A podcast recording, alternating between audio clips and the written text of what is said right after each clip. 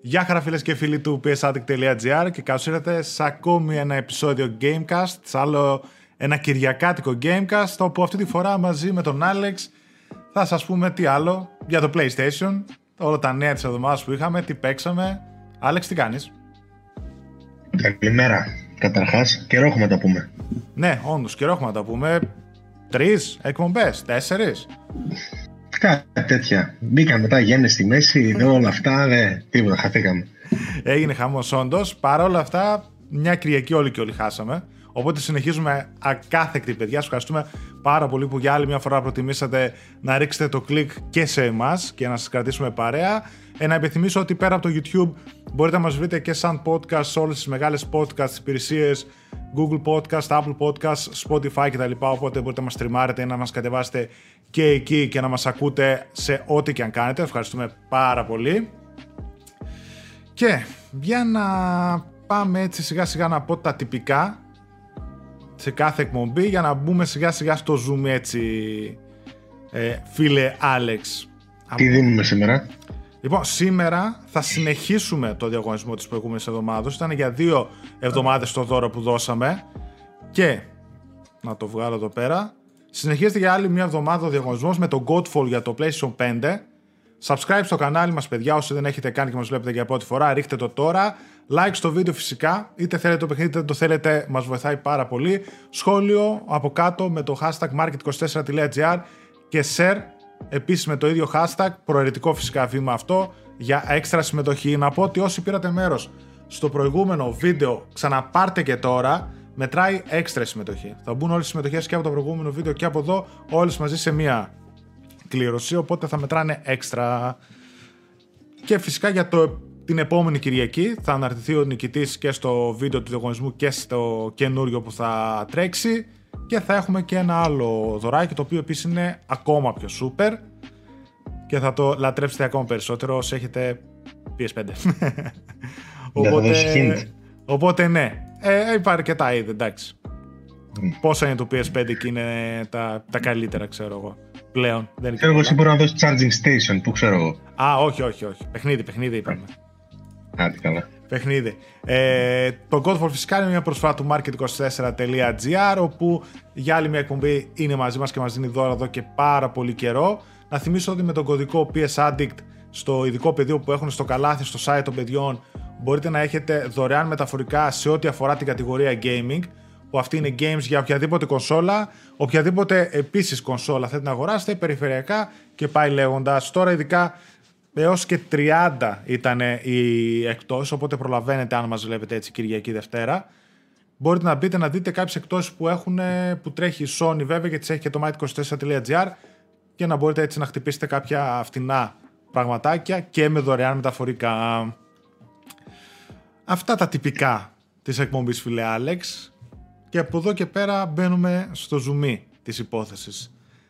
Ε, να ξεκινήσουμε με το τι ασχοληθήκαμε λίγο αυτή την εβδομάδα γιατί η δισογραφία... Η μπλούζα είναι Firefly, την κρύβει το μικρόφωνο. Η μπλούζα φυσικά, ναι. Για να κορδωθώ. Εδώ, μόνο Naughty Dog εδώ πέρα, τίποτα άλλο. Ε, εντάξει, δεν είναι και πολύ τυχαίο αυτό. Το ότι...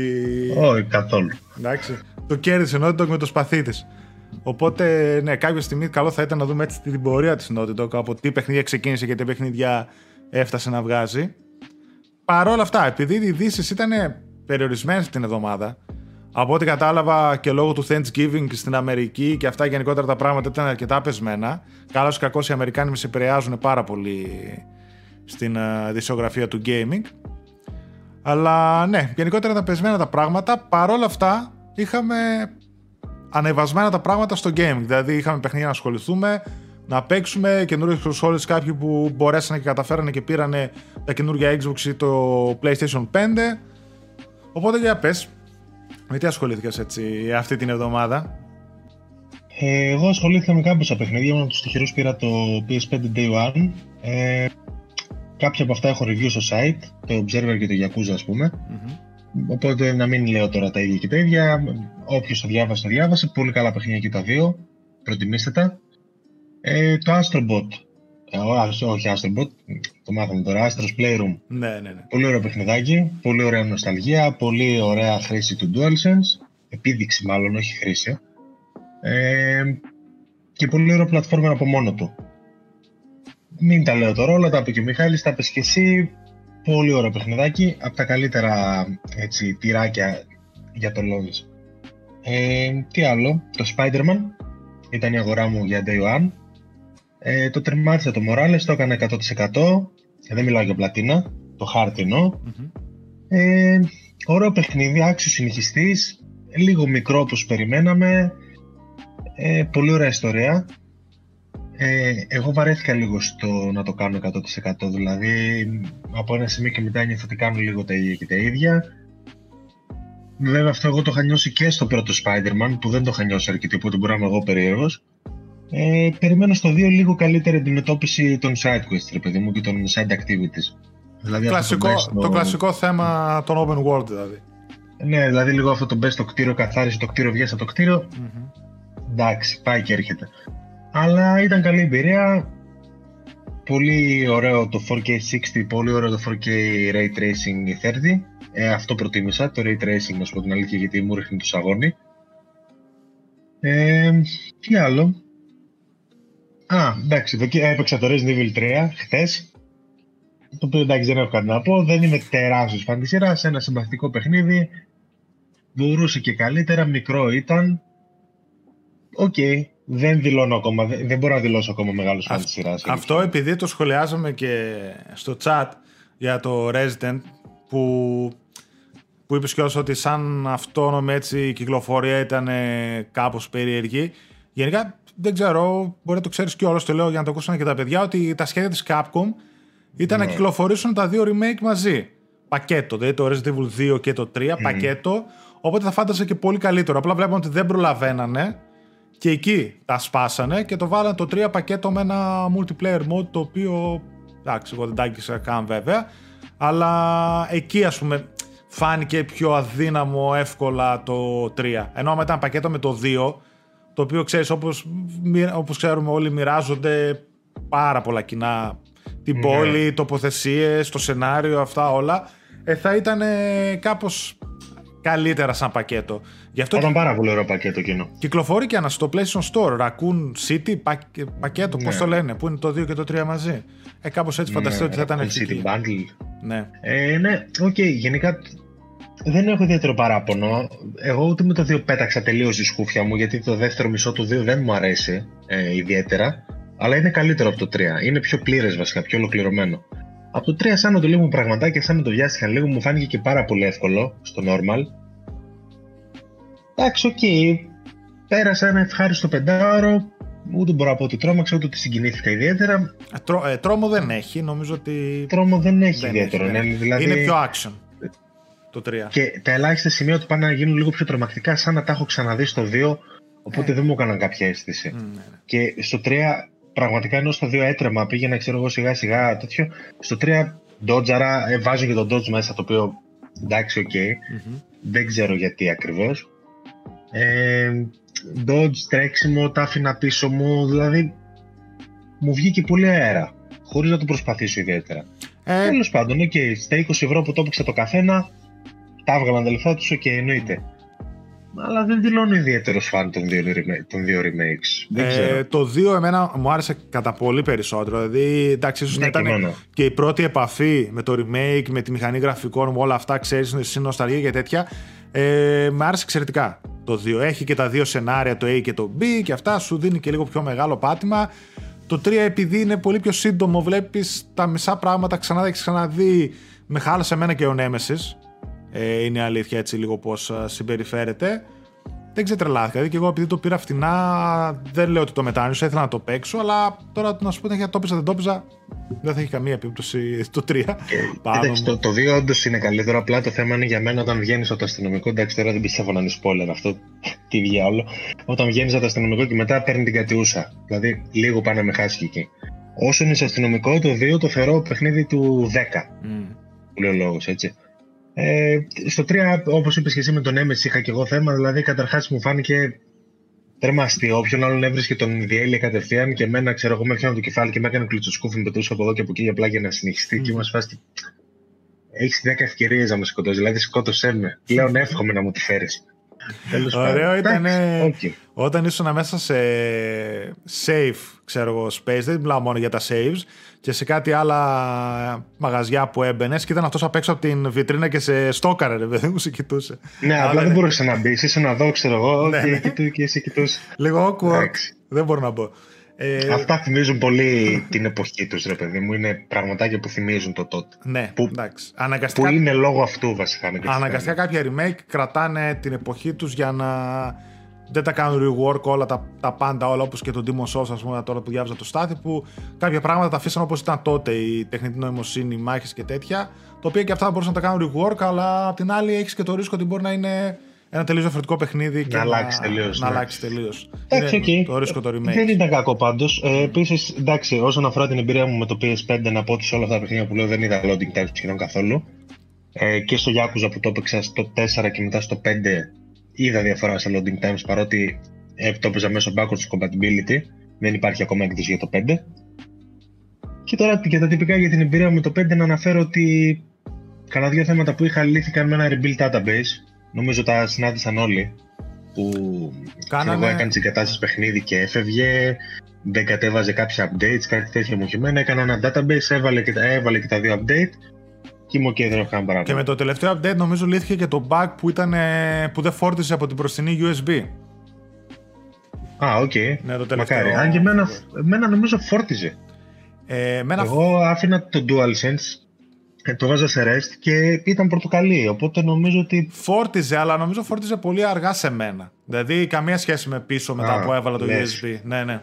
Και σε κάποιους μπορεί να μην φόρτιζε καθόλου. Από ό,τι ξέρω πάνω στο τελευταίο firmware update λύθηκε το, ε, θα σου πω την αλήθεια μου, επειδή παίζω κοντά στην οθόνη και είναι μεγάλο το καλώδιο, το παίζω σχεδόν ε, ενσύρματο. Μονίμως. Δεν το βγάζω σχεδόν καθόλου. σω να είναι κακό για τη ζωή του DualSense, ναι. αλλά ξεχνάω. Το εγώ και το παίρνω και παίζω. Μου φτάνει. Μου φτάνει. Ε, γι' αυτό δεν έχεις καταλάβει έτσι τέτοιο. Ναι, ναι, ναι, δεν το έχω καταλάβει όντω. Μάλιστα. Αυτά ήταν την Αυτά. εβδομάδα σου. Ε, ναι, τώρα το Cyberpunk θεωρώ ότι περιμένω. Α, ξεκίνησα λίγο και το Doom Eternal, το οποίο με κουράζει λίγο για κάποιο λόγο, δεν ξέρω γιατί. Ναι. Το παίζω λίγο λίγο, είναι ωραίο, αλλά σαν να ζαλίζομαι, δεν ξέρω ρε παιδί μου, πολύ... Γέρασες κι εσύ. Γέρασες. Γέρασα κι εγώ. 60 FPS δεν είναι για τα ματάκια μου τώρα. Εγώ σε κονσόλα παίζω μια ζωή. Δεν έχουν τα 60 FPS. Πολύ κουράζουν. Τέλος πάντων, τώρα περιμένω το Cyberpunk. Δεν αρχίζω κάτι μεγάλο. Έχω και το Valhalla να περιμένει, αλλά ας το φτιάξουν πρώτα από όλα τα τεχνικά. Mm. Και κατά τα Χριστούγεννα το ξανασυζητάμε.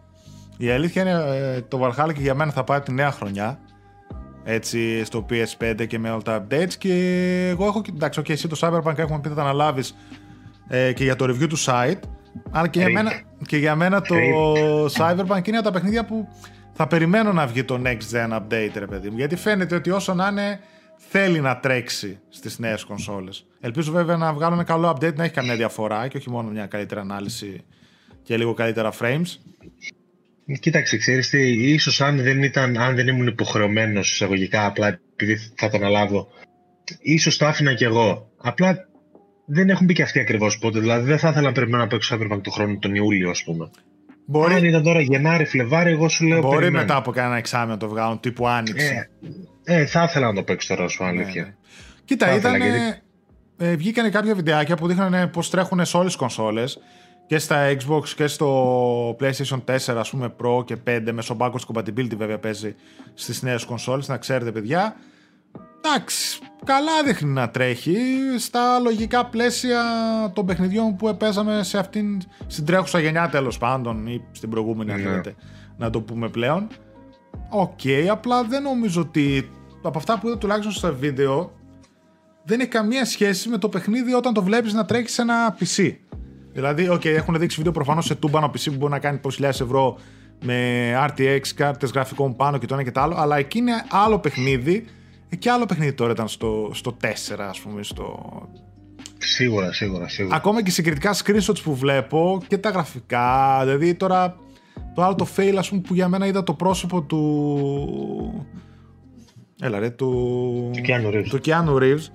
Εντάξει, να μου πεις το πρώτο ήταν CGI, οπότε τώρα το in-game είναι λίγο τραγικό ρε παιδί μου έτσι πως φαίνονται τα γραφικά ή τώρα κάτι άλλο, κάτι ray tracing που είναι το 1 δέκατο του ray tracing που έχει στα PC και αυτά είναι λίγο κάπως φαίνεται δηλαδή ότι θέλει το update του, το upgrade του για τις νέες κονσόλες αλλά ναι, okay. σίγουρα όσο να είναι τα τρέχει θα δείχνει καλά, ρε παιδί μου. Δεν ξέρω, μου φαίνεται πολύ μεγάλο επίβολο εξ αρχής ε, το πλάνο του να βγει σε PS4 και Xbox One. Δηλαδή, όχι τώρα που φτάσαμε να έχουμε κοινέ κονσόλες, εξ αρχής. Mm. Το γεγονός ότι έχουν ξεκινήσει να το φτιάχνουν αυτό το πράγμα σε αυτές τις κονσόλες, σε αυτό το hardware. Μα ξέρεις τι, δεν γίνεται πλέον να κάνουν και διαφορετικά γιατί δεν βγάλει τα λεφτά του μετά. Δηλαδή, πάντε μέχρι. Όχι, μα καλά κάνουν. Μέχρι... Μα αν το φτιάχνουν τόσα χρόνια για PS4, σημαίνει ότι το φτιάχνουν. Δεν είναι ότι το φτιάχνουν για PS5 και ξαφνικά ήρθε ένα PS4 και λένε να φτιάξουν και για μας. Το φτιάχνουν για αυτό. Mm. Δηλαδή, απλά μου φαίνεται πολύ μεγάλο επίβολο ακόμα και γι' αυτό. Η πυκνότητα του κόσμου, του όλα αυτά που έχουμε δει, μου φαίνεται ότι σε PS4 δεν θα έβγαινε τέτοιο παιχνίδι, πώς να το πω. Ναι, ναι. Όπως λέγαμε, όπως π.χ. το The Last of Us μου φαίνεται διανόητο που τρέχει σε PS3. Να σου το πω έτσι. Mm. Τέτοια φάση. Τέλος πάντων, εντάξει. Είδα ένα βίντεο. Τι ήτανε; Τέλο δεν θυμάμαι, αλλά πάλι κάτι έτσι έλεγε για το PlayStation γενικότερα. Και έλεγε το PlayStation 3 η Naughty Dog ότι όταν είχε βγάλει, έλεγε το Cell Processor και τις δυσκολίες που είχαν οι developers και αυτά. Και έλεγε η Naughty Dog ότι όταν είχαν φτιάξει το πρώτο Uncharted, το Uncharted 1 στο PlayStation 3, launch τίτλος νομίζω ήταν το 2007, ε, εκμεταλλευόταν το 30% των δυνατοτήτων της κονσόλας και το επεξεργαστή του γενικότερα και φτάσαν λέει στο 99% στο τέλος της γενιάς με το The Last of Us. Και όποιος έχει παίξει τα παιχνίδια, παιδιά, καταρχάς το Uncharted 1 με το 2 είναι λες και το παίζει σε άλλη κονσόλα, σε άλλη γενιά, ας πούμε. Ναι, ναι, ναι. Αλλά ναι, είναι και αυτό που έλεγε και ο Jim Ryan και γενικότερα νομίζω όλοι το καταλαβαίνουν ότι από το 22-23 θα αρχίσουν και στην ουσία οι developers να εκμεταλλεύονται το, το μεγαλύτερο ποσοστό των δυνατοτήτων των νέων κονσολών έτσι σε θέμα hardware και να το μαθαίνουν και να το εκμεταλλεύονται. Θα δούμε έως τότε. Λοιπόν, εγώ που λες, καταρχάς τελείωσες να πάρω το... Ε, τι διάλογο, κοιτάω εδώ. Εντάξει, έχεις παιχνίδια. Δεν έχω σταματήσει, δεν έχω πάρει ανάσα. Και το Yakuza ήταν τεράστιο. Το Yakuza πάντως ακούω εξαιρετικά λόγια από όλους. Δηλαδή, και όπου παντού και μπαίνω, λένε του στυλ παρατήστε το Valhalla, παίξτε το Yakuza και τέτοια. Ε, κάπου πέτυχα ένα άρθρο που έλεγε ότι είναι το καλύτερο ας πούμε entry point της σειράς που θα μπορούσε να κάνει κάποιος το Yakuza Like a Dragon. Καλό. Κοίταξε, αυτό το είπα και εγώ. Απλώς να είναι καλό entry point, απλά, δεν, απλά είναι πολύ διαφορετικό σχέση με τα υπόλοιπα. Είναι το ίδιο Yakuza, απλά είναι JRPG, δεν είναι beat'em up, δεν είναι brawler.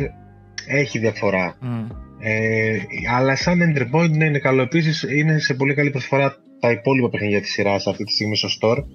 Το ένα, ας πούμε, το έχει 6 ευρώ για να το έχει πάρει από πλάσο. Οπότε ευκαιρία έναν κάποιος ψήνεται mm. να δει. Ναι.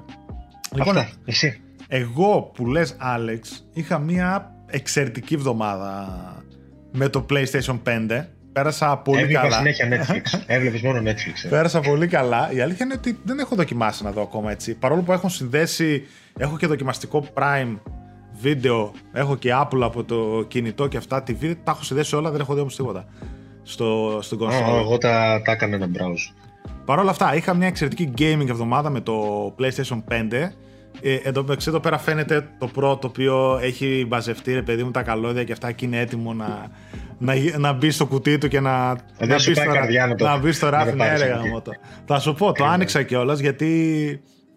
Ε, Τέλος πάντων, ξεκινάω από την αρχή.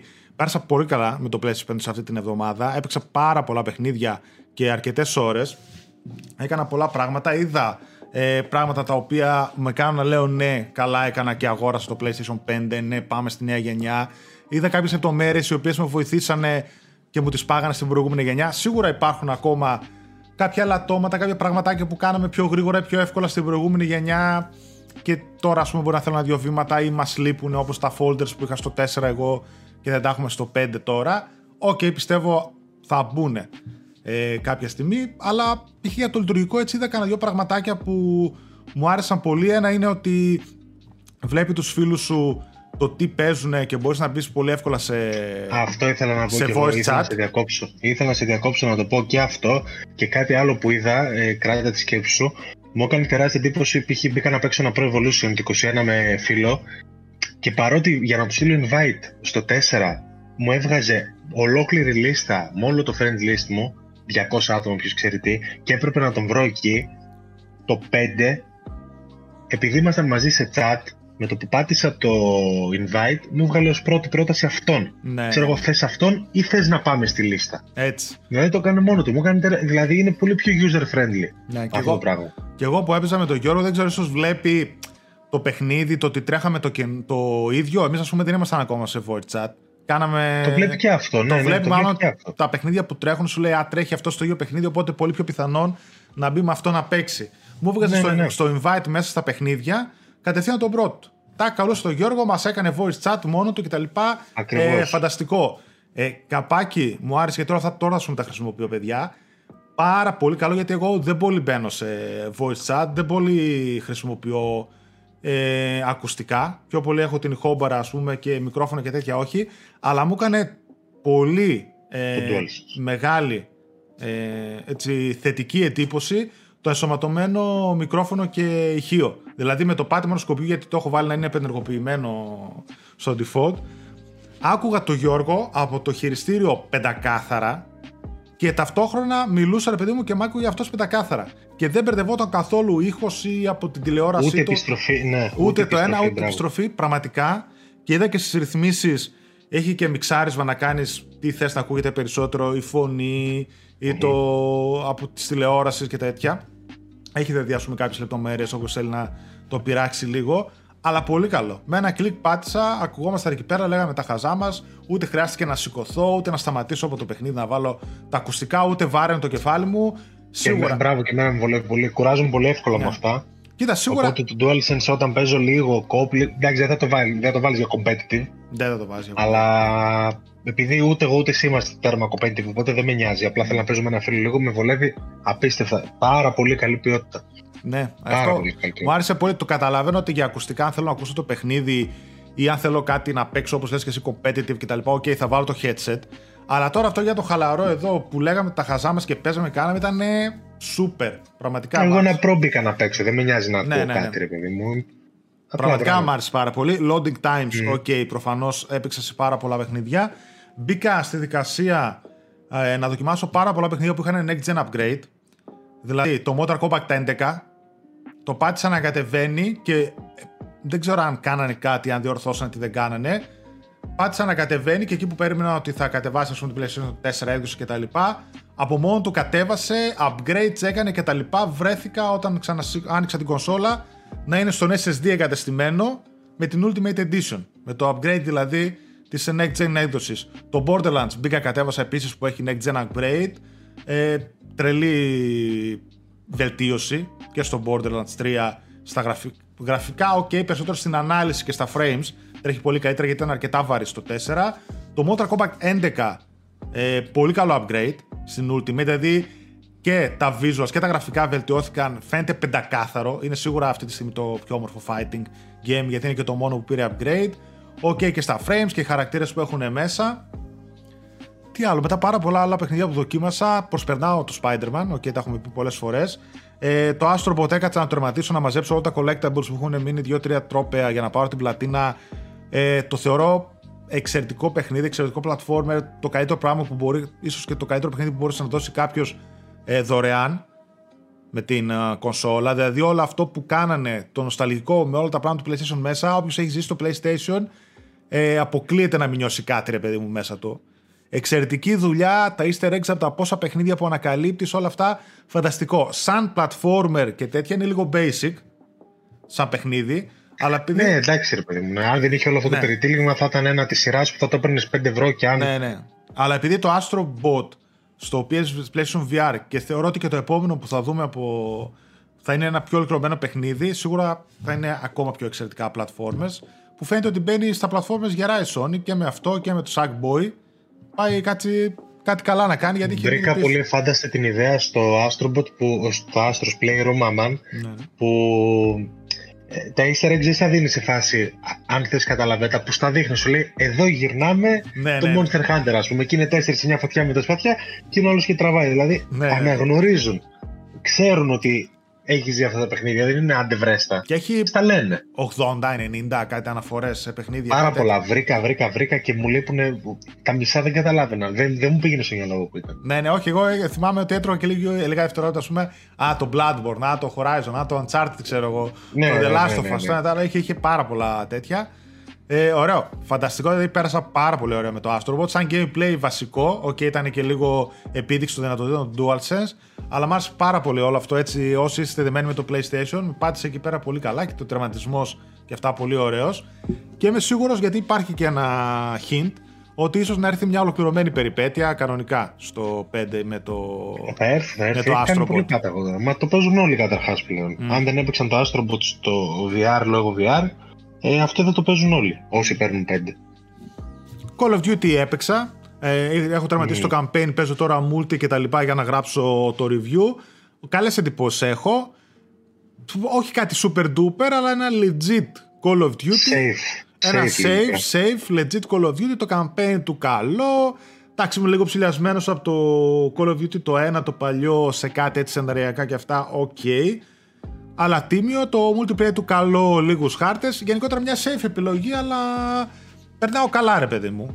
Δηλαδή το προτείνω όσοι παίζετε Call of Duty κάθε χρόνο να το παίξετε, είναι ωραίο ας πούμε. Μ' άρεσε πάρα πολύ το DualSense με τα όπλα, το πώς παίζει. Έτσι, δηλαδή τις σκαντάλες είναι ό,τι καλύτερο και η ανάδραση. Το τέτοιο τέλος πάντων. Η δόνηση. Το ναι. ναι, η δόνηση. Πολύ καλή χρήση. Αλλά μιλάμε για την καλύτερη χρήση DualSense που έχω δει μετά το Astros Playroom, το οποίο ok, κάνει 100% χρήση δεξιά-αριστερά, ε, WRC 9. Δεν είμαι τον Rally, παρόλο που τα έχω παίξει όλα, έτσι, για κάποιο λόγο. Ε, δεν είμαι τον Rally, αλλά το WRC 9 το βάζω κάθε μέρα και παίζω αγώνες ε, μόνο και μόνο ας πούμε για να αισθανθώ ξανά το DualSense. Πρώτον είναι πολύ ωραίο παιχνίδι. Έχει PlayStation 5 upgrade, έχει την PlayStation 5 έκδοση, οπότε και τα γραφικά του είναι πεντακάθαρα και αυτά. Αλλά το DualSense, παιδιά, έχω πάθει σοκ. Είναι λες και παίζω σε κανένα arcade, να το πω, με καμιά τιμονιέρα, με κάτι τέλος πάντων που δεν είναι απλά ένα χειριστήριο. Ξεκινάμε καταρχάς το ότι το μακάρι να το δούμε και σε ένα Grand Turismo ή σε κάτι άλλο, έτσι. Δηλαδή είδα τώρα Dirt 5 οι Codemasters, οι developers που είπαν ότι είναι απογοητευμένοι από το πώς κάνουν το DualSense και θα το κάνουν από την αρχή rework όλο για να το εκμεταλλευτούν. Το WC9, η ρόδα ανάλογα το που πατάει, έχει άλλη δόνηση δεξιά-αριστερά στο χειριστήριο. Πιο έντονη ή όχι. Ε, όταν είσαι σε άσφαλτο ή όταν είσαι σε χώμα, έχεις άλλη επίσης δόνηση στο χειριστήριο. Δεν μπορώ να το περιγράψω πολύ καλά. Α πούμε, όταν κάνεις drift στο χώμα, κάνει ένα πολύ ελαφρό έτσι το χειριστήριο. Όποιο έπαιξε άστρομποτ ίσω καταλαβαίνει, ναι. παιδί μου. Γιατί το ίδιο πράγμα κάνει όταν πατά γυαλί στο χώμα. Αυτό, αυτό. Στην άσφαλτο, στην άσφαλτο άλλο. Όταν είσαι σε παγωμένο, ε, σε παγωμένο δρόμο, σε παγωμένη άσφαλτο, α πούμε, έχει σχεδόν μηδέν δόνηση. Δηλαδή, καταλαβαίνει ότι εκείνη τη στιγμή. Δεν έχει τριβή, ναι. Δεν έχει τριβή, ρε παιδί μου. Έτσι. Όλα αυτά μαζί με ήχους από το ηχιάκι, το οποίο είναι απίστευτο. Σκάει εξάτμιση από το ηχείο και ταυτόχρονα σου δίνει δόνηση σε εκείνο το σημείο. Πετάγονται πετραδάκια από τον δρόμο που τρέχεις και ακούγονται μέσα από το ηχείο σαν τενεκεδάκι τάγκ τάγκ τάγκ τάγκ. Ας πούμε μόνο από εκεί. Ε, απίστευτο. Οι σκανδάλες, άμα καρφώσεις τα φρένα, ε, καταρχάς έχουν βάρος, okay, και άμα καρφώσεις τα φρένα πιάνει το ABS, οπότε η σκανδάλη κάνει τάκ τάκ τάκ τάκ τάκ τάκ όσοι οδηγάτε ξέρετε, ας πούμε, άμα καρφώσει τα φρένα πώς πιάνει το ABS. Όταν το αυτοκίνητο χαλάει ε, τα επιμέρους εξαρτήματά του και αυτά που γίνονται από το πράσινο, πορτοκαλί, κόκκινο, οι σκανδάλες βαραίνουν ακόμα περισσότερο ή δεν πατιούνται και τέτοια. Ε, μιλάμε, έχω πάθει πλάκ. Είναι λες και πραγματικά η μισή εμπειρία του παιχνιδιού στη δίνει το χειριστήριο. Παίζω και το, κατευχαρι... και το κατευχαριστιέμαι ρε παιδί μου. Νιώθω ότι, δεν, ότι παίζω ας πούμε πρώτη φορά ευχαριστιέμαι ράλι τόσο πολύ. Που δεν είμαι το. Το μόνο που εύχομαι για το DualSense είναι ότι έχει όντως ποιότητα κατασκευής και αντοχή στον χρόνο, επειδή ξέρεις, το φοβάμαι λίγο. Π.χ. όταν κλειδώνεις σκανδάλες και σε βάζεις έξτρα δύναμη για να τις πιέσεις. Ναι. Δεν ξέρω εγώ... τι τριβή δημιουργεί στο εσωτερικό. Δηλαδή, όλα αυτά ναι, αλλά έχει μακροβιότητα. Θα... Ή... ή το χαλάει αυτό το πράγμα, πώς να το πω. Αυτό είναι ένα καλό ερώτημα γιατί όσο περισσότερα πραγματάκια βάζεις κάπου, τόσο πιο εύκολα είναι να έχεις φέλ σε ένα από αυτά. Προς το παρόν τουλάχιστον δεν έχουν αναφερθεί έτσι διαδεδομένα προβλήματα. Ένα, όχι, όχι. ένα είχα πετύχει κάπου σε κάποιον που έλεγε ότι τους, του χάλασε μια σκανδάλη αλλά πουθενά αλλού Ελλάδα και εξωτερικό δεν έχω δει έτσι παρόμοια τύπου προβλήματα για το DualSense. Μακάρι να μην πάθει Νομίζω τίποτα. θέλει πολλές ώρες αυτό. Νομίζω θέλει πολλές Ναι, ναι. εργατόρες για να το δούμε αυτό. Δεν ξέρω, τυχαία αν η αντοχή στο χρόνο μειώνεται, αν. Μμ. Τέλος πάντων, εντάξει, δεν πιστεύω ότι και αυτοί το βγάλαν έτσι. Σίγουρα το έχουν κάνει test control σε Μακάρι να, υπό όλε συνθήκες. μακάρι να μην πάθει τίποτα. Αλλά Ναι, είναι γενικώ- φανταστική εμπειρία. γενικότερα είναι το, αυτό που σου λέω ότι πέρασα καταπληκτική εβδομάδα, δοκίμασα πόσα παιχνίδια έτσι από εδώ από εκεί. Δηλαδή το NBA 2K, το Next Gen, καταρχάς είναι στιγμιαία, ούτε loading ούτε τίποτα. Και μιλάμε για, για πρόσωπα και γραφικά μέσα στον αγώνα απίστευτα, έτσι. Ε, ε, άνοιξα το PlayStation 4 για να κάνω upload το save. Αυτό για το ξέρετε, όσοι έχετε παίξει το save, το όσοι έχετε παίξει το Spider-Man και το έχετε πάρει πλατίνα, το έχουν κάνει update. Περνάτε το τελευταίο update στο PlayStation 4 και μέσα το μενού με το R1 σας κάνει, ε, ανεβάζει online στους service της εταιρείας το save. Και όσοι έχετε την Ultimate Edition του Miles Morales και έχετε το remaster του Spider-Man στο 5, μπαίνετε στο μενού, πατάτε R1, σας κατεβάζει το save από το Spider-Man του 4 και σας ξεκλειδώνει ξανά άλλη μια πλατίνα συν όλα τα τρόπια εκείνη τη στιγμή. Εντάξει, το remaster, ok, προφανώς τα γραφικά του αναβαθμισμένα πεντακάθαρα και αυτά. Εντάξει, πήρα την πλατίνα. Ήταν το τελευταίο πράγμα. Πάρε και το My Name is Major, ρε. Ήταν... Πάρ' τα όλα. Δεν, καλά, πλατίνα δεν κυνηγάω πέρα από το Astroboard, ας πούμε, Ε, και τώρα που εντάξει, θα την πάρω και ξέρω, εκείνη. εντάξει. Αλλά ήταν το τελευταίο πράγμα που έκανα στο 4. Έσβησα και το Spider-Man και το μάζεψα. Το Ρε μάζεψα. σεφ του pay respect. Ε, τι άλλα έπαιξα; Δοκίμα, έπαιξα τον Godfall, αλλά έχω παίξει τύπου κάνα τρίωρο. Και δεν προλάβαμε και με τον Γιώργο ήθελα να μπούμε να παίξουμε co-op. α, Δεν προλάβαμε να το κάνουμε. Γραφικά πεντα, πεντακάθαρο και εκείνος στο Θεό και τέτοια. Το καταλαβαίνω ότι χάνει λίγο σε lore. Σε ιστορία και σε αυτά. Αλλιώς σύστημα Max και το ένα και το άλλο είναι πολύ καλό και σε γραφικά. Να το δίνουμε και δώρο κιόλας. το God ίσως γίνει η περίπτωση Destiny που σε λίγο καιρό ίσως είναι πολύ καλό παιχνίδι. Π.χ. το Destiny με όλα αυτά που έχει βάλει μέσα, παρότι δεν είμαι καθόλου φαν του είδους, μέχρι και εγώ ψήθηκα να το δοκιμάσω. Με όλα αυτά τα expansions, με όλο αυτό το καινούριο lore που έχει γίνει Μμ. και story και campaign και και και και. Αυτό- Νομίζω το Godfall θα πάει για τέτοια περίπτωση. Αυτό το, το Godfall, ρε παιδί μου, δηλαδή μου είχε ανοίξει τώρα και χάρτη τύπου έτσι με περιοχές. Οκ, καταλαβαίνω τι θέλει να κάνει. Με χάνει λίγο στο να με κερδίσει, ρε παιδί μου, σαν παίκτη με το lore, με την ιστορία, με το κάτι. Είναι ένα Ναι, δεν παιχνίδι έχει ουσία. το οποίο έχει Ναι. εντυπωσιακά γραφικά. Παιδιά, εντυπωσιακά γραφικά. Έτσι, έχει μάλιστα και fidelity και resolution mode. Ε, δηλαδή παίζει 4K γύρω στα 40 FPS και μετά σε resolution, σε, fide, ναι, σε resolution ρίχνει το, Resolution Fidelity βασικά είναι το ίδιο. Α, το ίδιο, ναι, Performance συγγνώμη. και Κάπου resolution. performance, performance ήθελα να πω. Ρίχνει λίγο την ανάλυση και παίζει στα 60. Αλλά και αυτό κάνει ωραία χρήση του DualSense, δηλαδή τα όπλα αν είναι βαριά και το χτυπάς είναι πιο βαρύ, σκανδάλι, αντα- η, τα haptics και τέτοια. Πολύ ωραίο σύστημα mics, αλλά είναι κλασικά αυτό που μετά έχεις τα rarities, τα όπλα, τα... ό,τι φοράς πάνω σου, τα χτυλίδια. Έχουμε γεράσει για αυτά. Έχουμε Χίλια δύο γεράσει για πράγματα. αυτά. Έχει Φύγε από εδώ. ένα Όχι. σωρό. Έχει ένα σωρό. Ε, αλλά για κόπ νομίζω είναι θα ότι απλά δεν προλάβαμε να το δοκιμάσουμε. Ε, ήταν ωραία. Ωραία. Έτσι μ' άρεσε πολύ κάποια πράγματα που είδα στο PlayStation 5 και με κάνουν έτσι να ανυπομονώ και το τι θα έρθει. Δηλαδή, αν μέσα σε δύο εβδομάδες τώρα έχω τόσες καλές εντυπώσεις, που να έρθουν ρε παιδί μου και μεγαλύτερα παιχνίδια μέσα στη χρονιά και παρακάτω έτσι. Αυτά. Ωραία περνάμε. Μακάρι και εσεί που πήρατε το PlayStation 5 να περνάτε το ίδιο καλά ε, με εμάς. Η υπόλοιπη υπομονή είπε η Sony ότι μέσα στο Δεκέμβρη θα έρθει καινούριο stock ε, για τα καταστήματα. Δεν ξέρω αν θα φτάσει στα ράφια, ίσως να εξυπηρετηθούν μόνο οι προπαραγγελίες και μετά από Ιανουάριο, ας πούμε, εκεί πέρα να παίξει stock σε ράφι, ίσως. Αλλά ναι, έχει πουληθεί μέχρι και κολυμπηθρόξυλο, λέει. Τα πάντα όλα. Ε, να πάμε σε νέα. Πάμε, ναι. Καταρχάς είχαμε Black Friday. Τώρα που μας βλέπετε ίσως προλάβατε έτσι, ε, προλαβαίνετε ακόμα μια-δυο μέρες να σας πω τι βγάλαν σε προσφορές. Ε, Άλεξ είναι η πιο υποτονική Black Friday ποτέ. Εντάξει, οκ, δεν έχει και πολλά χρόνια στην Ελλάδα που ε, διαδραματίζεται αυτό το, το πράγμα, τέλος πάντων αυτό το promotion που γίνεται και ονομάζεται Black Friday. Αλλά είναι ό,τι πιο το υποτονικό έχω δει ποτέ. Δεν ξέρω αν έγινε και επίτηδες ή για χύψη λόγους. Δεν διαφημίστηκε, δεν υπάρχουν προσφορές ουσιαστικές. Οι προσφορές που θα δούμε όπως και αυτές της Sony είναι αδιάφορες, τις έχουμε ξαναδεί στη χρονιά ή και παλαιότερες Κοίταξε, τα χρονιές. παιχνιδάκια πάντως. Ακόμα Δεν είναι καλύτερες. κακά. Εντάξει, τα ναι, παιχνίδια οκ, στα πάντως παιχνίδια. στη Sony δεν είναι κακές. Οι κονσόλες Ναι. ούτε ξέρω τι κάνουν. Δεν θέλουν να πουλήσουν. Δεν ξέρω.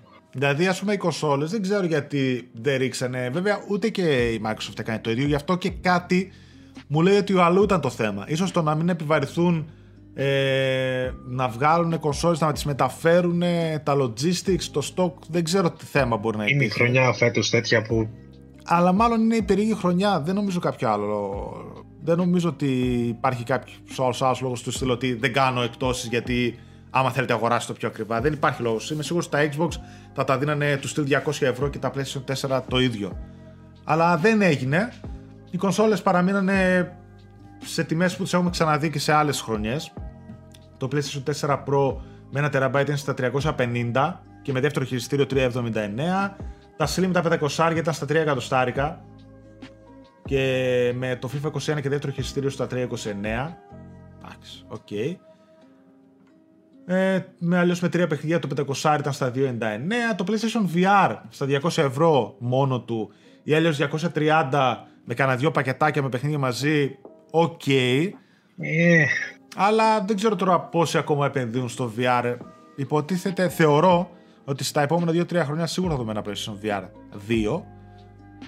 Αλλά OK, okay, δεν νομίζω ότι θα δούμε στα υπόλοιπα χρόνια να βγαίνουν παιχνίδια killer apps όπως ήταν το Astro Bot Rescue Mission, το Doom, το Skyrim VR, τα Wipeout και τέτοια που έχουμε δει και το Moss ας πούμε που δίνει και άλλα.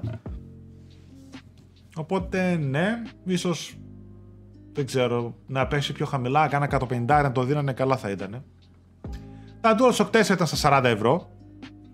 Έτσι εγώ είχα πάρει ας πούμε άλλη φορά σε Black Friday DualShock 4 και φυσικά εννοείται 45 ευρώ η ετήσια PS Plus. Στα υπόλοιπα είχε 10 ευρώ τα hits, 20 ευρώ Medieval, Concrete Genie, Predator, The Order, το Spider-Man, το Dreams. Το, το The Order το έχει 20. Νομίζω εδώ 20 το βλέπω. Ε, άμα το που Εκτός άμα κάναμε λάθος εμείς, έτσι. Το Shadow of the Colossus, το Days Gone, το Death Stranding, 20. Το Death Stranding στα 20 είναι καλή, mm. καλή τιμή. Και το Days Gone καλή. Και το Detroit τιμή. Εντάξει, απλά δεν είναι κάποια έκπτωση που δεν έχεις ξαναδεί. Ναι, και τα Medieval και τα Concrete Gene τα βρίσκεις σε τέτοια τιμή εδώ και καιρό τα βρίσκεις. Ναι, ναι, ναι. Καλά, αυτά ειδικά ναι. 30 ευρώ το Marvel's Iron Man για το VR και το Spider-Man GOTY Edition που έχει μέσα το Season Pass. 40 το Neo 2 το οποίο κρατάει πολύ και το περίμενα να πέσει πιο χαμηλά. Και το The Last of Us Part 2 40. 50 το Ghost of Tsushima και 60 τη Special Edition του The Last of Us. Γενικότερα κρατάει και το The Last of Us και το Ghost of Tsushima, το οποίο είναι Ιούνιο και Ιούλιο παιχνίδια, δηλαδή καινούρια εξαμήνου. Εντάξει, για ένα Ghost of Tsushima θα μπορούσε να πέσει και στα 40. Θεωρώ ότι είναι τίμια η τιμή τους μετά από τόσους μήνες και για το The Last of Us και για το Ghost να ήταν 40. Αλλά επειδή πουλάνε και τα δύο και το Ghost ξέρουμε ότι πούλησε εκπληκτικά καλύτερα από ό,τι περιμένανε, σου λέει 50. Αυτά. Εντάξει, αν κάποιος ε, μάζευε χρήματα και ήθελε τώρα να επενδύσει, κάτι βρίσκει. Απλά δεν είναι αυτό που σου λέω ότι δεν, δεν το έχει ξαναβρει. Δηλαδή, φέτος δεν, δεν έπαιξε πολύ όπως λες και εσύ, δεν έπαιξε Black Friday, δεν, δεν ακούστηκε. Δεν, και εγώ δεν που... ασχολήθηκε ο κόσμος, θαύτηκε και λίγο με όλα αυτά που διαβάζουμε κάθε μέρα, ακούμε, βλέπουμε, δηλαδή ποιος είχε όρεξη να ασχοληθεί, πώς να το πω, δηλαδή όχι, δεν όχι, ήταν κανένα σε φάση τώρα να πάει να σκάσει. Όχι, όχι, ίσως να έγινε σου λέω και σε ένα σημείο σε επίτες να μην επιβαρηθούν τα courier, τα μαγαζιά είναι κλειστά, οπότε όσα έχουν e-shop θα δουλέψουν και όλοι οι υπόλοιποι θα, θα κλαίνε, ας πούμε τι θα κάνουν είναι λίγο περίεργη η φάση και δεν. Στα gaming τουλάχιστον δεν έχει κάτι ιδιαίτερο. Και σε άλλες εταιρείες και εγώ που μπήκα να δω και άλλα παιχνίδια δεν είχε κάτι το οποίο να πεις αμάν και πώς τρέχω να το πάρω. Εντάξει, ήταν τιμές οι οποίες τις έχουμε ξαναδεί. Κάποια πέσανε σε, έτσι, σε φυσιολογικές τιμές απλά, αλλά όχι ότι κατακριμνίστηκαν. Τέλος πάντων. Εντάξει. Μία είδηση που μας ήρθε είναι για το PlayStation Plus Collection, το οποίο αυτό ε, έτυχε και, ένα, και ένας φίλος στο Facebook να μου στείλει και να μου πει ξέρεις τι, ένα παιδί μου λέει να του βάλω το λογαριασμό του, του 4 στο PlayStation 5 μου για να ναι, πάρει τα PS Plus Collection παιχνίδια. Ε, η είδηση είναι ότι η Sony ρίχνει ban σε λογαριασμούς που το κάνουν αυτό Κυρίως γιατί τα πουλάνε κιόλας. Δηλαδή πουλάνε πρόσβαση στο PlayStation 5 να σου κάνουν να βάλουν το λογαριασμό σου που έχεις το 4 για να μπορείς εσύ να στα κάνουν redeem και να τα κατεβάσεις στο 4 όλα αυτά τα παιχνίδια που έχεις το PS Plus Collection. Οπότε η Sony ρίχνει ban. Εντάξει, τώρα κοίταξε, δεν μιλάμε π.χ. για περίπτωση που εγώ το δίνω σε σένα για να παίξω. Είναι mm. περιπτώσεις που σε ένα PS5 έχουν κάνει login 35 λογαριασμοί. Έτσι. Ναι, εννοείται. Και δεν τα πουλούσαν, νομίζω πόσα δολάρια. 8 ευρώ. 8 ευρώ. 8 δολάρια, 8 ευρώ. Και έκανε μόνιμο, μόνιμο ban ε, αυτούς που τα πουλούσαν και δύο μήνες ban αυτούς που τα αγοράζανε τέλος πάντων. Οπότε ναι, παιδιά, OK, okay, αν κάνετε κάτι τουλάχιστον ε, αποφύγετε το. Κοίταξε όμως, αν κάνετε υπερβολές και αυτά. Κοίταξε να δεις όμως πώς έβγαλε λεφτά από τη μήγα ξύγκη βγάζω. Από όπου θέλουν βγάζουν. Εδώ, εδώ βγάζουν τα μαλλιοκέφαλά τους από το. Από τα, τις κάλπες, παιδί μου, από τα pre και από όλα αυτά που έλεγε στο UK ε, μια ομάδα εκεί πέρα που σκοπουλάει PlayStation 5 έχει μαζέψει 3.500 κονσόλες έξω υπάρχει έλλειψη και αυτοί τις πουλάνε μετά σε διπλάσια τριπλάσια τιμή και έλεγε δεν, δεν μας νοιάζει, ρε παιδί που ξέρω εγώ. Ε, αν πάμε και τις αγοράζουν, τέτοι, καλά μας κάνουν. Αλλά τέλος πάντων. Ε, στο PlayStation 5 σου λέει τώρα, επειδή λέγαμε πριν για τα μικρόφωνα και αυτά, αν το έχεις ε, ενεργοποιημένο, σου γράφει αυτόματα και φωνή την ώρα που γράφει αυτά τα λίγα δευτερόλεπτα που σκάει το τρόπεο. Όσοι το ξέρετε, παιδιά, έχει μια επιλογή 14 ή 30 δευτερόλεπτα. Τραβάει βιντεάκι όταν παίρνετε ένα τρόπεο και ταυτόχρονα ανοίγει και το μικρόφωνο και είχε έναν τύπο στο Demon Souls που είχε ρίξει ένα boss και ξεκίνησε να φωνάζει Α, ου, και έσκαγε το τρόπαιο πλατίνα αυτά. Ωραία, καλή φάση αυτό. Ωραίο. Ε, ξέρεις τι, εγώ δεν το είχα πάρει πρέφα και σε κάποια φάση κοιτούσα τον ε, αποθηκευτικό χώρο γιατί σε πάρα πολλά παιχνίδια mm. βασικά και κοιτούσα και έβλεπα ότι στις καταγραφές έχω κάποια gigabyte και λέω πού τα βρήκα εγώ τα gigabyte, τι screenshots έχω βγάλει, έχω βγάλει και 10 screenshots για το review και ο κόσμος όλος και βλέπω ότι έχει βίντεο. Δεν τα άκουσα εκείνη την ώρα, δεν πήγα για καφέ να τα ακούσω, δεν ξέρω αν είχε ήχο, γιατί ανοιχτό το είχα το μικρόφωνο. Αλλά δεν το, δεν το ήξερα τότε ότι καταγράφει ήχο. Και εντάξει, τα διέγραψα όλα, πήγανε τέτοιο, αλλά είναι προεπιλογή αυτό καταρχάς. Όχι, θέλω να του πιάνουν χώρο να πάνε να το βγάλει έτσι. Mm. Γιατί τα βίντεο πιάνουν αρκετό χώρο. Ναι, όντως πιάνουν αρκετά. Μπορεί να πιάσει ήδη gigabyte μέσα σε τρεις μέρες. Μπορεί να πιάνει, ας πούμε, το κάθε τρόπιο. Είχα δει δεν θυμάμαι, μπορεί να ήταν 20, 30, 40, ξέρω εγώ, megabyte. Οπότε φανταστείτε επί πόσα τρόπια, επί πόσα τέτοια θα, ναι. θα φτάνει άνετα. Προχωράμε στην α, μία από τις α, μεγαλύτερες ειδήσεις της εβδομάδος. OK, okay, ήταν η ανακοίνωση για το λανσάρισμα του PlayStation 5, το οποίο είναι το μεγαλύτερο λανσάρισμα PlayStation κονσόλας και κονσόλας γενικότερα. Έσπασε τα ρεκόρ η Sony, ανέβασε στο λογαριασμό στο Twitter ότι ευχαριστούμε τους παίκτες παντού που έκαναν το PlayStation 5, το μεγαλύτερο μας λανσάρισμα κονσόλας ποτέ. Η ζήτηση για το PS5 είναι τεράστια και θέλουμε να επιβεβαιώσουμε ότι περισσότερα PS5 θα καταφτάσουν στα καταστήματα πριν το τέλος του χρόνου. Παρακαλούμε να μείνετε σε επικοινωνία με τα τοπικά σας καταστήματα. Το... τι θα γινόταν αν δεν υπήρχε και έλλειψη στην παραγωγή; Φαντάσου. Εντάξει, βέβαια είχε πει ο Jim Ryan ότι θα ήταν ελαφρώς καλύτερη παραγωγή μεν, αλλά και πάλι κάνανε θαύματα, οπότε δεν ήταν ότι θα είχαν διπλάσια τέτοια.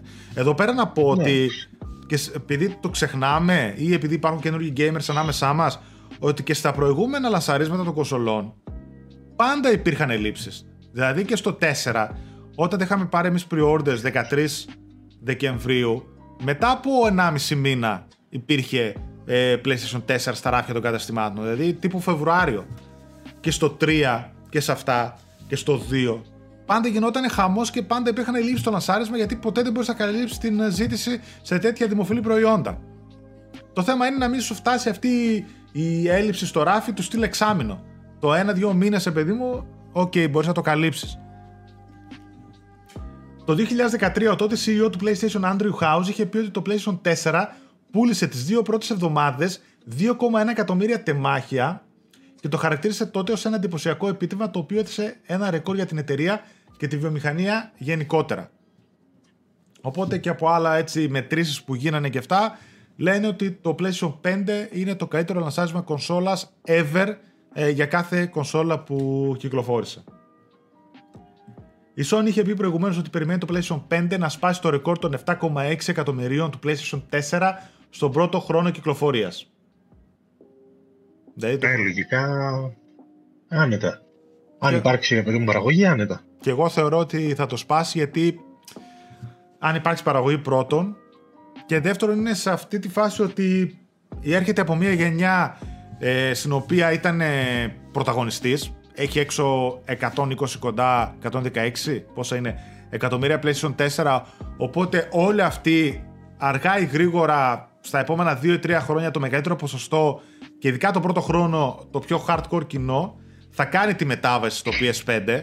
Οπότε έχεις από πίσω σου, ρε παιδί μου, μεγάλη όθηση σε πωλήσεις. Ήδη οι πωλήσεις είναι 2 προς 1 και μεγαλύτερες μετά σε κάποιες χώρες σε σχέση με το Xbox. Δηλαδή, διάβαζα.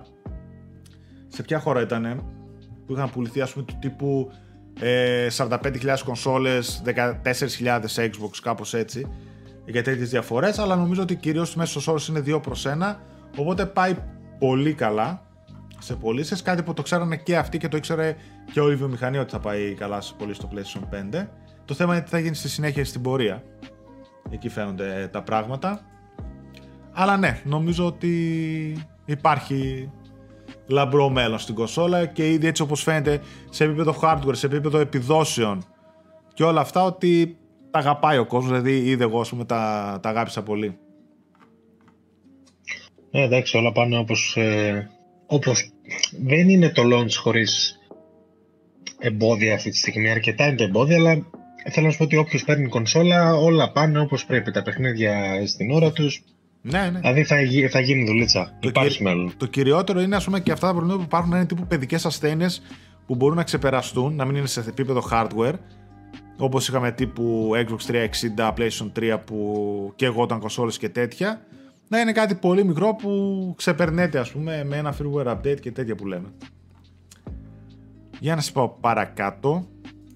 Τα είχαμε ανακοίνωση στο PS Plus παιχνιδιών για το Δεκέμβριο του 2020 διαθέσιμο την Τρίτη 1η Δεκεμβρίου θα γίνουν το Just Cause 4 για το PlayStation 4, το Rocket Arena, το PlayStation 4 και το Worms Rumble, το οποίο είναι cross-gen τίτλος και δίνει την έκδοση και για το PlayStation 4 και για το PlayStation 5. Βέβαια και τα προηγούμενα παίζουν και στο 5 μέσω backwards compatibility. Ενώ θα, υπάρχει, ενώ θα υπάρχει δωρεάν multiplayer το Σαββατοκύριακο 19 με 20 Δεκεμβρίου. Εκεί λίγο πριν τα Χριστούγεννα, ένα τριμεράκι θα μπορείτε να παίξετε δωρεάν τα παιχνίδια σας online χωρίς να είστε υποχρεωτικά συνδρομητές PS Plus. Πώς φαίνεται; Από τη φάτσα σου δεν κατάλαβε τίποτα.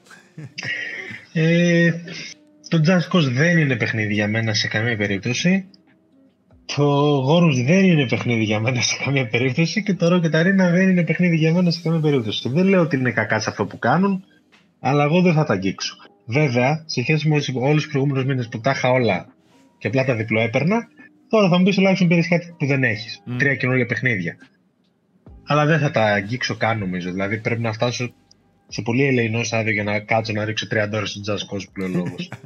Εντάξει, ε, δεν είναι κακά σε αυτό που ναι. κάνουν. Ε, Προς Θεού, αλλά. Κοίτα, οι, προ... εμένα όχι. οι προηγούμενοι μήνες, ακόμα και κάποια από αυτά που το είχα σίγουρα μου άρεσαν πολύ περισσότερο αντικειμενικά ναι, και υποκειμενικά, έτσι. Αντικειμενικά ο, αυτός ο μήνας είναι λίγο πεσμένος, αν πούμε έτσι σε ποιότητα παιχνιδιών.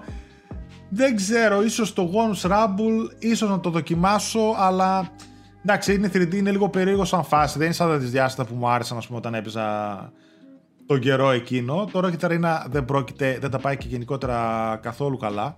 Το Rocket Arena. Το Just Cause 4 το είχα παίξει το 4 δεν ξέρω μέσω του 5 αν έχει τίποτα ξεκλειδωμένο frame rate και τα λοιπά, τρέχει καλύτερα. Ε, ζωιζόταν αρκετά στο 4. Δηλαδή είχε αρκετά frame drops γιατί είναι open world και έχει πάρα πολλά physics. Επειδή μπορείς να καταστρέψεις χίλια δύο πράγματα και έπαιζε κεντρικό ρόλο τα καιρικά φαινόμενα, τύπου τυφώνες και τέτοια, ε, είχε πολύ ζόρισμα στα frames. Αλλά το Jack 4, παιδιά, όσο το έχετε παίξει, δοκιμάστε το. Δηλαδή, αν σας αρέσει το open world, έχει ωραία γραφικά, είναι μια παιδική χαρά, ένα τεράστιο χάρτη, ένα τεράστιο νησί. Καταστρέφεται, οδηγάτε τα πάντα το ένα το άλλο. Είναι εντυπωσιακό σαν παιχνίδι. OK, okay, δεν έχει κάτι παραπάνω σε ψυχή, ας το πούμε έτσι. Αλλά θα περάσετε ωραία. Τώρα τα υπόλοιπα. Εντάξει, OK, okay, εγώ προσπαθώ να τα προσπεράσω όλα. Άντε, ίσως το Worms. Κρατάω μια επιφύλαξη να το δοκιμάσω μόνο και μόνο για την πλάκα. Εντάξει, είναι παιχνίδια που θα δοκίμαζα αυτό όταν ξεμείνω, δηλαδή δεν θα φάω από τον κύριο χρόνο μου ναι, ναι, ναι, ναι, για να παίξω Worms π.χ. εντάξει. Και θέλει και παρέα θεωρώ, έτσι, δεν παίζει μόνος. Ναι, ναι, ναι. Το Worms. Ναι, ναι, ναι, εννοείται, εννοείται. Σάρωσε τα Golden Joystick Awards το The Last of Us Part 2. Διοργανώθηκαν παιδιά τα 38 Golden Joystick Awards από το Games Radar Plus, το οποίο είναι, ψηφίζει το κοινό. Δεν είναι βραβεία κριτικών, ειδικών, όπως θέλετε πείτε το. Και σάρωσε το The Last of Us Part 2, όπου έφυγε με 5 βραβεία. Τα Ultimate Game of the Year Award, το PlayStation Game of the Year Award, Best Visual Design Award, Best Storytelling Award και Best Audio. Και παράλληλα η Naughty Dog έλαβε το βραβείο του καλύτερου gaming studio για το 2020. Όπως λένε και στο χωριό μου, well deserved. well deserved. Ε, και εγώ νομίζω ότι για μένα έτσι αλλιώς θα βγει κάποια στιγμή και άρθρο λογικά να βγει και Άλεξ, το Σαββατοκύριακο ή από εβδομάδα θα βγει αυτό με τα καλύτερα παιχνίδια της γενιάς. Που... Λογικά αύριο το βράδυ θα είναι στο site. Εντάξει, όταν λες αύριο, γιατί σήμερα γράφουμε Σάββατο μεσημέρι. ναι, έχετε δίκιο. Κυριακή, Λογικά Κυριακή βράδυ. Θα σήμερα... το βρείτε στο site. θα το βρείτε, ναι. Θα το βρείτε Λίγη στο site. θέλει. Είναι τα αγαπημένα μας παιχνίδια ανασυντάκτη. Ανασυντάκτη, και... τελείως υποκειμενικά με γούστο. Top 10 υποκειμενικό της γενιάς για κάθε συντάκτη. Και εγώ, τέλος πάντων, το λέω από τώρα, έβαλα το καλύτερο παιχνίδι της γενιάς που έπαιξα το The Last of Us Part 2. Νομίζω... Εγώ και, και περισσότεροι νομίζω από εμάς. Ναι, ναι. Και δεν δυσκολεύτηκα καθόλου. Δηλαδή, αν κατεβώ κάτω από την πεντάδα, θεωρώ ότι δεν έχει νόημα. Ό,τι και να έβαζα, έπαιξα, πέρασα πάρα πολύ καλά και παιχνίδι, παιχνι, με παιχνιδάρες οι οποίες τώρα είτε την έχω στο 5 είτε την έχω στο 10 είτε στο 15 για μένα δεν έχει κανένα νόημα γιατί πάνω κάτω είναι όλα ίσα. Άντε να πω τα πρώτα 3, 4, 5 παιχνίδια τα οποία ας πούμε κάναν αυτό το τσικ παραπάνω. Αλλά... Εμένα η πεντάδα είναι solid. Από 6 μέχρι 10 θα μπορούσε να είναι 150 παιχνίδια. Ναι, χωρίς υπερβολή. Και εγώ δυσκολεύτηκα και τα άλλαζα συνέχεια, ας πούμε, αλλά OK, okay, ναι, λέω ναι. εντάξει. Μικρό νόημα έχει. Αλλά το, η πρώτη θέση ε, μπήκε πανεύκολα το The Last of Us Part 2. Οπότε είναι και τα βραβεία κοινού εδώ πέρα τα σάρωσε και να θυμίσω The Game Awards 11 Δεκεμβρίου του 2020. Παράλληλα, Fall Guys ψηφίστηκε ως το καλύτερο multiplayer παιχνίδι της χρονιάς που δόθηκε και στο PS Plus. Η Kamala Khan από το Marvel's Avengers ως η καλύτερη performer. Αυτό μου κάνει εντύπωση. Τι άλλους υποψήφιους, υποψήφιους είχε, δεν, δεν ξέρω. ξέρω δεν, δεν ασχολήθηκα, αλλά δεν είναι ότι ήταν κακή η Καμάλα Καν. Εγώ το έβαλα και στα θετικά μου. Όταν έγραψα το review για το Avengers, το έβαλα στα θετικά. Την Καμάλα ως πρωταγωνίστρια και τη voice actress. Ναι. Αλλά. OK, okay, δεν μου έμεινε αυτό. Δηλαδή, τι να σου πω. Μου κάνει εντύπωση που δεν είναι πιο από το The Last of Us, γιατί δεν νομίζω ότι το κοντράρει τίποτα σε αυτό το τομέα. Εν τω μεταξύ σου λέει ακόμα δεν έχει βγάλει καν το κόστος παραγωγής η Square Enix από το Marvel's Avengers και είδα τώρα και μια φήμη, παιδιά, την οποία. Ναι, για Ubisoft. Δεν ξέρω αν την πολύ πιστεύω να πω την αλήθεια, που λέει ότι και μετά από αυτό το πατατράκ ε, ότι η Square Enix κοιτάει να πουλήσει τα δυτικά της στούντιο και ίσως υπάρχει υποψήφιος αγοραστής η Ubisoft. Δυτικά της στούντιο μιλάμε για Crystal Dynamics και τέτοια έτσι. Ήδη η IO Interactive είχε φύγει, η, η εταιρεία που φτιάχνει το Hitman ε, τι ήθελα να πω; Α, είχα πετύχει ένα tweet. tweet ήταν μια είδηση ε, από το IGN, θυμάμαι τότε, που έλεγε από τον CEO της Square Enix ότι ευελπιστεί με την παραγωγή του Marvel's Avengers να ξεπεράσει την επιτυχία του Marvel Spider-Man της Sony. και, το... και το είδα από το λογαριασμό στο Twitter που υπάρχει ένας που λέει Things that uh, aged uh, Didn't age well, aged poorly, ναι. Poorly, κάτι ναι, ναι, τέτοιο και τα λοιπά και ήταν πολύ πετυχημένο. Αυτό. Ναι, OK. Okay, εντάξει. Το ένα έγινε best seller, καλύτερο πετυχημένο, ας πούμε, Marvel's παιχνίδι. Και το άλλο ακόμα να βγάλει τα κόστη του. Εντάξει, είμαι Το Game as a Service τους γύρισε τελείως boomerang γιατί εγώ το ξαναλέω και το ξανάπα, έχει ψυχή το, ε, είχε ψυχή το Avengers στο campaign του και του το ρίχνει όλα, το, το τραβάει κάτω το Game as a Service το πρότυπο. Δηλαδή, περίμενα να βγάλουν έξτρα λεφτά από αυτό, αλλά δεν τέλει έχασαν κι άλλα. Ο κόσμος δεν το αγοράζει επειδή πήρε πεντάρια, πήρε εξάρια, πήρε τεσσάρια, ακριβώς για αυτό το πράγμα που κάνει. Δηλαδή, αν το άφηνα να είναι single player θα ήταν ένα πολύ καλό παιχνίδι και θα πήγαινε και καλά. Θα πουλούσε καλά. Το campaign το έχει ψυχή. Έχω. Ε, ε, συμφωνώ σε όλα αυτά που λες. Σίγουρα θα ήθελα να δω μια διαφορετική κατεύθυνση. Καταρχάς, εμένα δεν μου έκανε καν κλικ, ας πούμε έτσι. Εντάξει, δοκίμασα την πέτα από εκεί επηρεασμένος. Ε, μια θα ήθελα Ούτε σίγουρα. εμένα, λόγω μια- του review το έπαιξα αλλιώς. Θα ήθελα σίγουρα μια άλλη προσέγγιση εννοείται. Και ναι, φαίνεται ότι τους γύρισε boomerang. Α, Εδώ πέρα υπάρχει ένα πρόβλημα τώρα που σκεφτόμουν ένα άλλο. Το οποίο βέβαια έχει να κάνει περισσότερο, αφορά πάρα πολύ και τον κόσμο, αλλά αφορά και εμάς που καταθέτουμε μια άποψη, ρε παιδί μου, σε ένα κανάλι, σε ένα site έτσι, και έχει να κάνει με τα reviews. Ε, το σκέφτομαι τον καιρό βέβαια, είναι ένα σύγχρονο πρόβλημα, επηρεάζει τους πάντες, έχουν αλλάξει πάρα πολύ τα παιχνίδια. Έχει αλλάξει πάρα πολύ ο τρόπος που παίζουμε και πρέπει κάποια στιγμή να αλλάξουν και πάρα πολύ ο τρόπος που γράφουμε και που γίνονται τα reviews. Το λέω γιατί πάρα πολλά παιχνίδια φταίνε, έτσι δεν λέω, κάποια βγαίνουν μισά, βγαίνουν με προβλήματα. Τα, Σε γρα- ένα χρόνο είναι. τα γράφεις, τα βάζεις 5. Και μετά από ένα, δύο, τρία μήνες έχουν βγει κάποια patches και τα λοιπά και δεν είχε αυτά τα προβλήματα και μπορεί το 5 να γινόταν 6, μπορεί να γινόταν 7, μπορεί να προσθέσανε κάποια modes το ένα το άλλο ή και κάποια άλλα παιχνίδια τα οποία ξεκινάνε πολύ καλά, ξεκινάνε τους στυλ 7-8 ας πούμε και μπορείς σε ένα χρόνο, δύο να έχεις ένα τελείως διαφορετικό παιχνίδι. Κάποια παιχνίδια έχω πετύχει που έχουν πάρει πραγματικά παιδιά αναβαθμίζουν τα γραφικά Δηλαδή, ας θυμάμαι το For Honor και κάποια άλλα που έχουν πάρει αναβάθμιση στα γραφικά στην ίδια κονσόλα, στην ίδια γενιά, όχι από τη μία γενιά στην άλλη. Ε, έχουν βάλει mods, έχουν βάλει χίλια δυο άλλα πραγματάκια. Παίζεις άλλο παιχνίδι.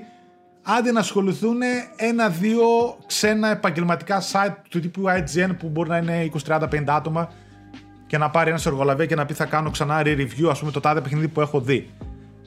Γιατί θα μπει κάποιος, θα διαβάσει ένα review για να δούμε τι ήταν το Rainbow Six Siege, ας πούμε. Το Α, No Man's Sky, ας πούμε. 6, 5 το No Man's Sky, 4 ξέρω εγώ και αυτά. Και τώρα είναι άλλα παιχνίδια και έλεγε ο άλλος: Έχω κάψει 100 ώρες στο No Man's Sky, ας πούμε. Ή το Rainbow Six Siege συνεχίζει για 5-6 χρόνια και έχει γίνει από τα καλύτερα e-sports games uh, ever, ας πούμε. Συμφωνώ γενικά σε αυτό που λες και στο όλο σκεπτικό. Απλώς το θέμα είναι ότι ποιος θα καθορίσει πότε θα κάνουμε ας πούμε κριτικές θα, το, θα μπει ένα όριο ξέρω εγώ μετά από ένα χρόνο, θα γίνεται μόνο για παιχνίδια που είχαν σοβαρές αλλαγές. Δηλαδή Το ίσως ζόρι. αυτό που είναι κάτι καινούργιο που πρέπει να εισαχθεί στην όλη Ξέρεις τι. δημοσιογραφία, ας το πω έτσι. OK, Reviewer ε, κοινότητα. το ζόρι πέφτει και λίγο στους uh, publishers, το καταλαβαίνω. Γιατί εμείς τώρα, ας πούμε, σου λέει, θα γράψω παιχνίδι, τι, έχει τα τάδε προβλήματα, κράσαρε, έκανε, είναι χάλια το ένα το άλλο, ντάνκ, μπαμ, γεια σας. Δεν ξαναγυρίζεις πίσω. Ο publisher όμως, τον γκέι, αν αυτό μετά από ένα μήνα βελτιωθεί, αν βάλει καινούργια πράγματα, κάνει, εκεί πέρα ίσως πρέπει να, να γίνει κάτι, δεν ξέρω πώς θα το επικοινωνήσουν αυτοί. Τα site δεν έχουν τη δυνατότητα ούτε ελληνικά, ούτε η πλειοψηφία των ξένων site να ξανασχοληθεί με τα ίδια παιχνίδια όσο τρέχει η επικαιρότητα κτλ. Πραγματικά δεν ξέρω πώς δηλαδή. μ, Και είναι και Εντάξει, μερικές κάθε φορές review και άδικο, γράφουμε- ας πούμε, Sorry. κατάλαβες. Δηλαδή, ο κόσμος, ας πούμε, μπορεί να βρει ένα παιχνίδι μετά από μήνες το οποίο να έχει βελτιωθεί. Ε, βλέπω το Valhalla τώρα που βγάζω τα updates ή σε κάποια άλλα παιχνίδια επειδή ξέρω κάποια πράγματα από πίσω, ας πούμε, τι γίνεται, που σου λέει ότι Φαίνεται. ξέρετε Νάτος. τι. Ξέρετε τι, με αυτά, αν γράψατε εκείνα, ας πούμε, τώρα διορθωθήκανε, οπότε ίσως αν τα αναφέρετε ότι διορθωθήκανε και τα λοιπά και τέτοια. Είναι ένα θέμα το οποίο αφορά όλους μας, αλλά ταυτόχρονα δεν βλέπω να πολύ ασχολείται και κανένας. Οπότε, Ξέρεις ποιο είναι το θέμα, ότι έχουμε βρεθεί να γράφουμε στα reviews ότι φανταζόμαστε ότι τα προβλήματα θα διορθωθούν. Δηλαδή είναι και δικιά τους ευθύνη που τα βγάζουν, όπως είπες και εσύ στην αρχή, που τα βγάζουν μισοτελειωμένα. Πάρε ένα μήνα παραπάνω, πάρε δύο, τρεις, πάρε χρόνο παραπάνω και βγάλε το ολόκληρο. Δούλεψε το day one patch από νωρίτερα. Δηλαδή, οκ, γίνει πιο περίπλοκη η διαδικασία δημιουργία παιχνιδιών από ό,τι ήταν μάλλον στο PS2. Τώρα το πιο περίπλοκο και κάποιος άλλο γιατί είναι πιο απλουστευμένη. Τέλος πάντων, α- υπό ένα πρίσμα είναι πιο περίπλοκη. Αλλά εντάξει, δεν φταίει και εσύ. Δηλαδή, αν- όταν βγαίνει το παιχνίδι Day One, τότε είναι που, το- που πουλάει έτσι. Οπότε ναι. πρέπει να έχεις οπωσδήποτε άποψη για τότε που θα βγει. Το τι κάνουν στην πορεία μας ενδιαφέρει ως gamers τώρα τα μέσα. Τι να σου πω, μετά είναι το word of mouth. Δηλαδή, πώς λένε ότι Ναι. αν το No Man's Sky λέμε μεταξύ μας ότι βελτιώθηκε. Δεν είδαμε κάπου ότι βελτιώθηκε και ότι πήρε 10 στα 10. Μμ, Το λέμε μεταξύ μας. Το έπαιξε ο ένας, το έπαιξε τον άλλον, το έπαιξε εμένα. Τέλος πάντων, εντάξει. Α, Οκ, είναι κρίμα για τα παιχνίδια, αλλά είναι και, Και δεν κρίμα είναι να μα- το παίρνεις day one να σκάσει 70 ευρώ και να Ξέρεις- παίρνεις τη μισή εμπειρία. Δηλαδή, Συμφωνώ. συμφωνώ, ξέρεις τι, απλά και δεν μιλάω μόνο για bugs, προβλήματα κρασαρίζοντα. Μιλάω για έξτρα περιεχόμενο. Δηλαδή να βγει ένα Ναι. παιχνίδι legit, χωρίς προβλήματα και να πεις. Εντάξει, ρε παιδί μου, καλό είναι αυτό το παιχνίδι. Τύπου Godfall. Είναι ok, είναι τίμιο, αλλά ως εκεί.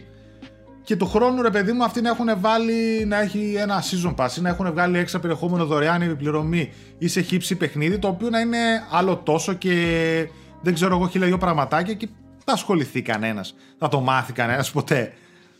Δηλαδή θα έχει Κοίταξε, πέσει, αυτό είναι το- μπορεί να έχει πέσει και η τιμή του παιχνιδιού. Οπότε σου λέει είναι ακόμα πιο καλή ευκαιρία. Δηλαδή έχω παιχνίδια που έχω αγοράσει, ξέρω εγώ, και season pass και μετά δώσανε άλλα πόσα έξτρα περιεχόμενο δωρεάν χωρίς season pass και τέτοια έτσι, ας πούμε, το ξέρεις.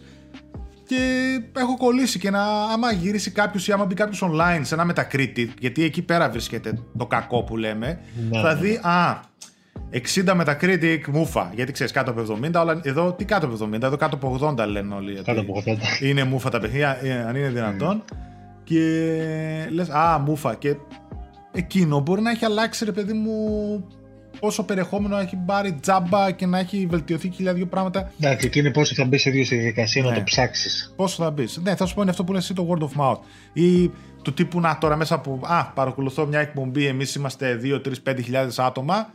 Ναι, λένε ας πούμε τα παιδιά για αυτό το παιχνίδι ότι το παίξανε ξανά και βελτιώθηκε και έβαλε εκείνο.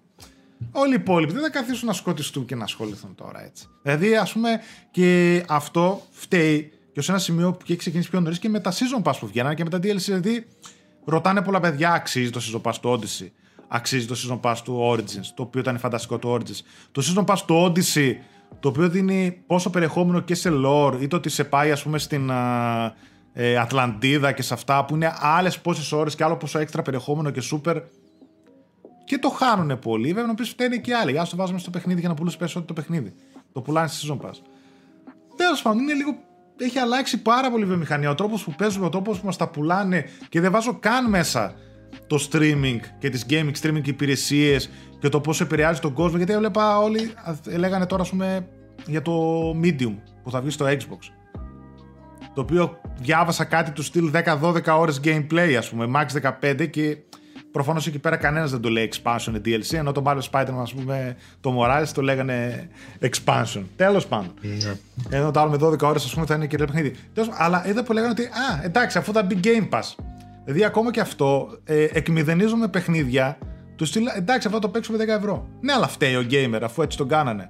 Γιατί να πάω να το δώσω 50 ας πούμε, 60 Π.χ. το, το Observer ίσως είναι περίοδος που κολλάει σε αυτό που λέμε, το οποίο βγήκε το 17, δεν το πήρε πρέφα κανείς, όπως τα λέει το Σοφέρ, είχε και τεχνικά.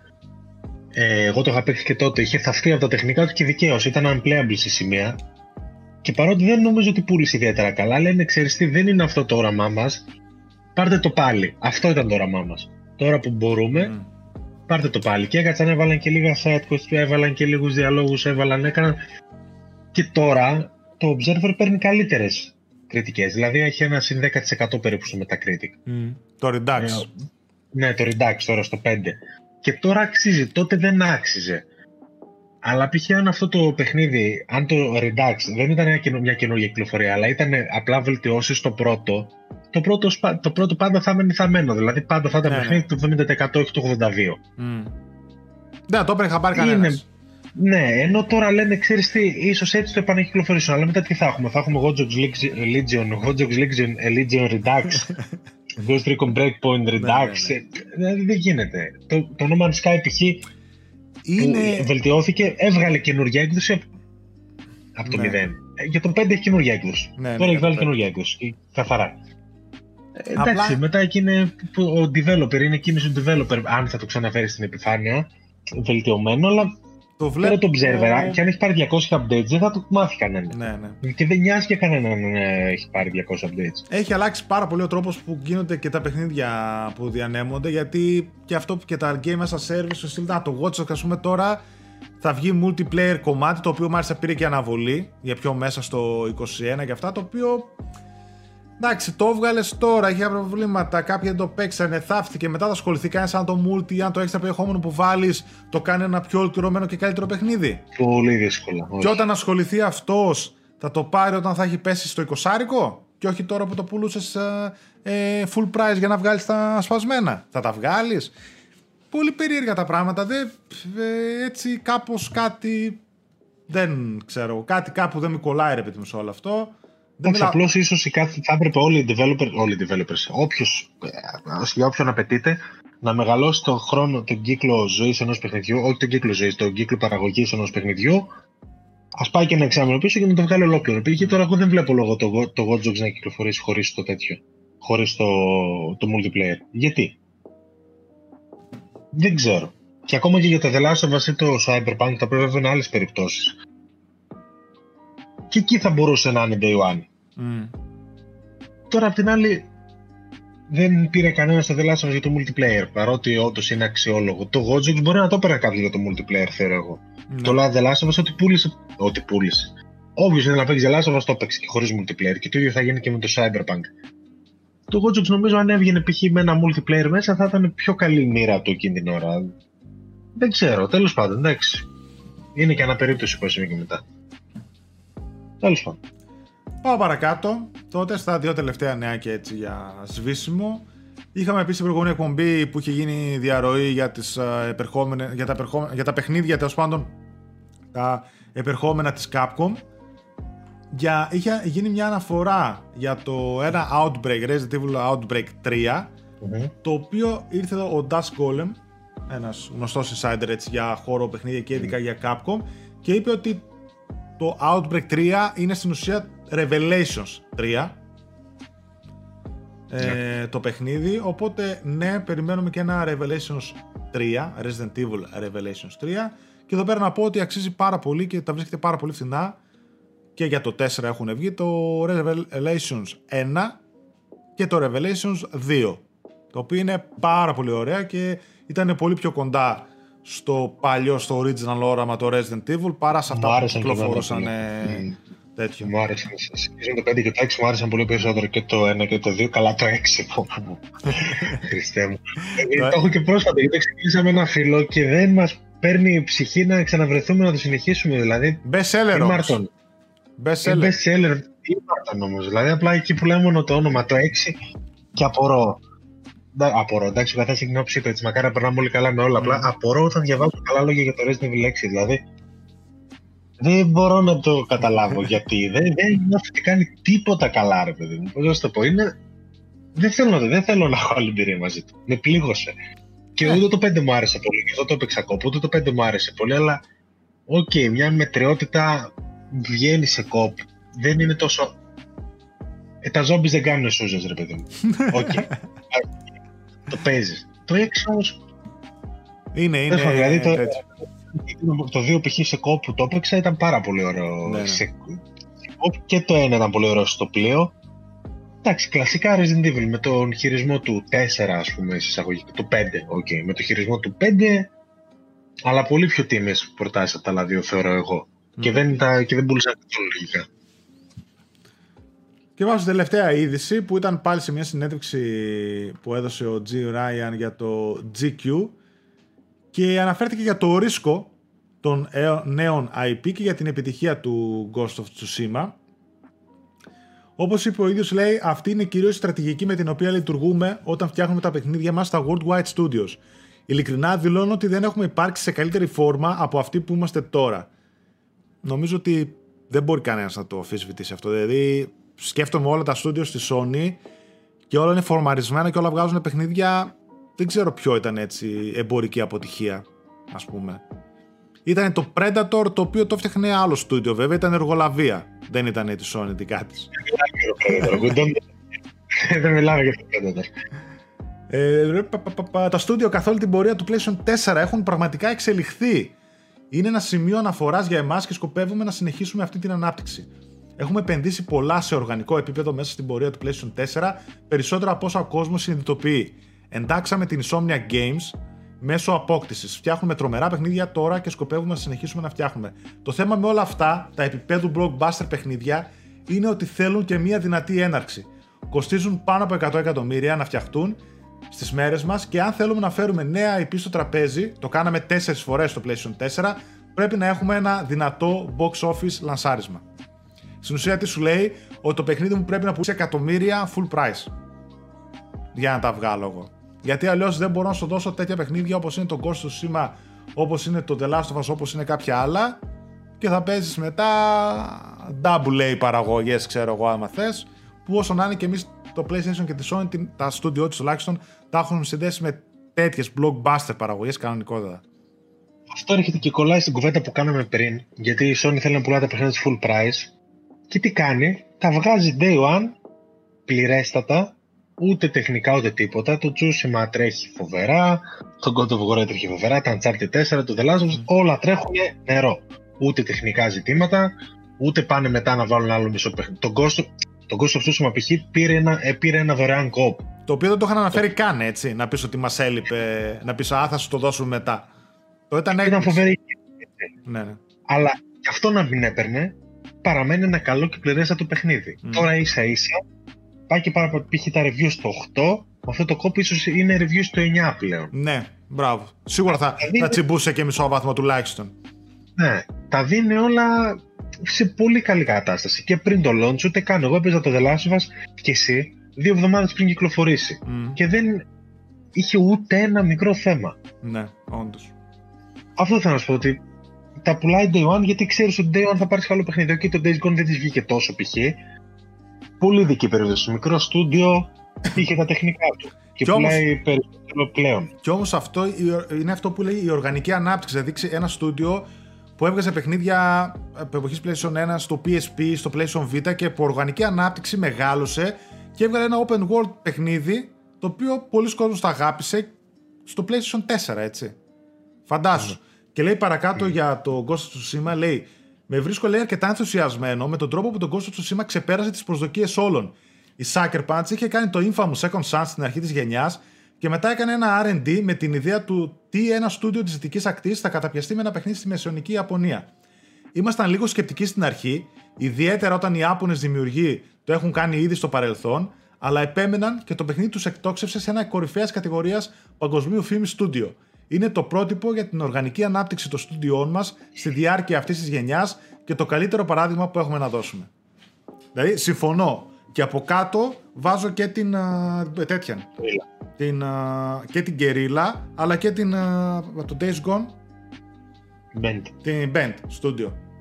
Και μη σου πω, εντάξει τώρα βέβαια δεν ξέρω αν ισχύουν οι φήμες εξαγοράς ε, και τέτοια. Προς το παρόν τουλάχιστον δεν είναι στούντιο της Sony για την Blue Point.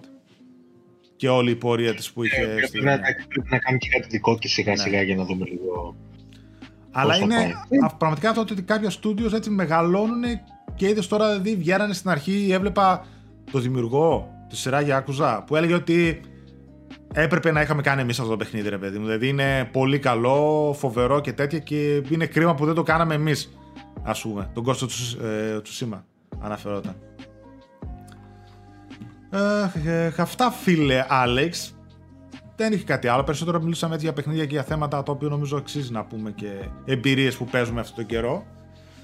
Ε, μικρή δισογραφία. Τώρα τι περιμένουμε; Cyberpunk. Από παιχνίδια μόνο Cyberpunk. Εγώ τουλάχιστον π.χ. μέχρι το Hitman που είναι 20 Γενάρη δεν περιμένω τίποτα άλλο. Μόνο Cyberpunk τους επόμενους δύο μήνες. Το Cyberpunk το καλό που τους θέλω είναι από την άλλη εβδομάδα να σκάσουν οι κωδικοί. Γιατί δεν ξέρω, 10 του μηνό κυκλοφορία, αν θυμάμαι καλά. Ναι γιατί δεν ξέρω πότε θα παιχτεί και πότε τι και... Είναι και ε, επίσης ένα άλλο θέμα είναι αυτό το ότι τα παιχνίδια πλέον πάρα πολλά είναι μεγάλα και τεράστια και δεν προλαβαίνει κάποιος να γράψει review την ημέρα κυκλοφορίας. Δηλαδή και εμείς τα περισσότερα τα έχουμε βγάλει πλέον μέρες μετά την κυκλοφορία. Και δεν ξέρω και αυτοί που τα γράφουν αν προλαβαίνουν να τα παίξουν από την αλήθεια. Έτσι, αλλά... Είναι το θέμα. Ε, ότι πρέπει ο κόσμος να δει, ρε παιδί μου, ποιοι παίζουν το παιχνίδι και γράφουν την άποψή τους και ποιοι παπαγαλίζουν πράγματα που έχουν ε, μάθει. Δηλαδή, το Cyberpunk, αν εγώ δω review του Cyberpunk, αν δω 10 reviews του Cyberpunk στις 10 Δεκεμβρίου, τα 8 δεν θα το έχουν τελειώσει το παιχνίδι. Δεν γίνεται. Μία λύση είναι αυτό το έχω δει κάποια ξένα το κάνουν, το review in progress. Το στείλω ότι ναι, ναι. την ημέρα κυκλοφορίας σου παραδίδουν ένα κείμενο που σου λένε ρε παιδί μου την εμπειρία τους με το παιχνίδι. Έχω παίξει ας πούμε 30-40 ώρες. Θέλω Χωρίς βαθμό.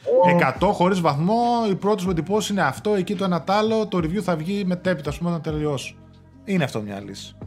Αλλά... Ναι, αυτό είναι καλό, όντως. Ναι. Λοιπόν, να θυμίσω το διαγωνισμό μας ξανά, Άλεξ, και να κλείσουμε. Για άλλη μια εβδομάδα, παιδιά, θα τρέξει το Godfall. Την άλλη Κυριακή ο νικητής. Ένα αντίτυπο retail, αντίτυπο κανονικά για το PlayStation 5 προσφοράς του market24.gr. Subscribe στο κανάλι μας, like στο βίντεο διαγωνισμού, σχόλιο με το hashtag market24gr. Έξτρα συμμετοχή με share στα social media τα δικά σας. Έξτρα συμμετοχή, παιδιά, να ξέρετε αν πήρατε μέρος και στο προηγούμενο Gamecast και σε αυτό είναι διπλές οι συμμετοχές. Οπότε ξαναπάρτε. Όπως επίσης και στο Instagram που τέχει ο διαγωνισμός και εκεί είναι έξτρα συμμετοχή. Όλα θα μπουν μαζί στην κλήρωση. Αυτά. Κλείσαμε. Ωραία, μία ώρα και ένα τέταρτο. Μια χαρά είμαστε, πιστεύω. Κυρίλε. Αυτά. Χαιρέτησε το λαό σου. Καλό Cyberpunk να ευχηθώ, αν σκάσει από εβδομάδα ο κωδικός. Και φυλάκια. Φιλάκια, παιδιά. Τσάου, τσάου. Καλά περνάτε. Γεια σας.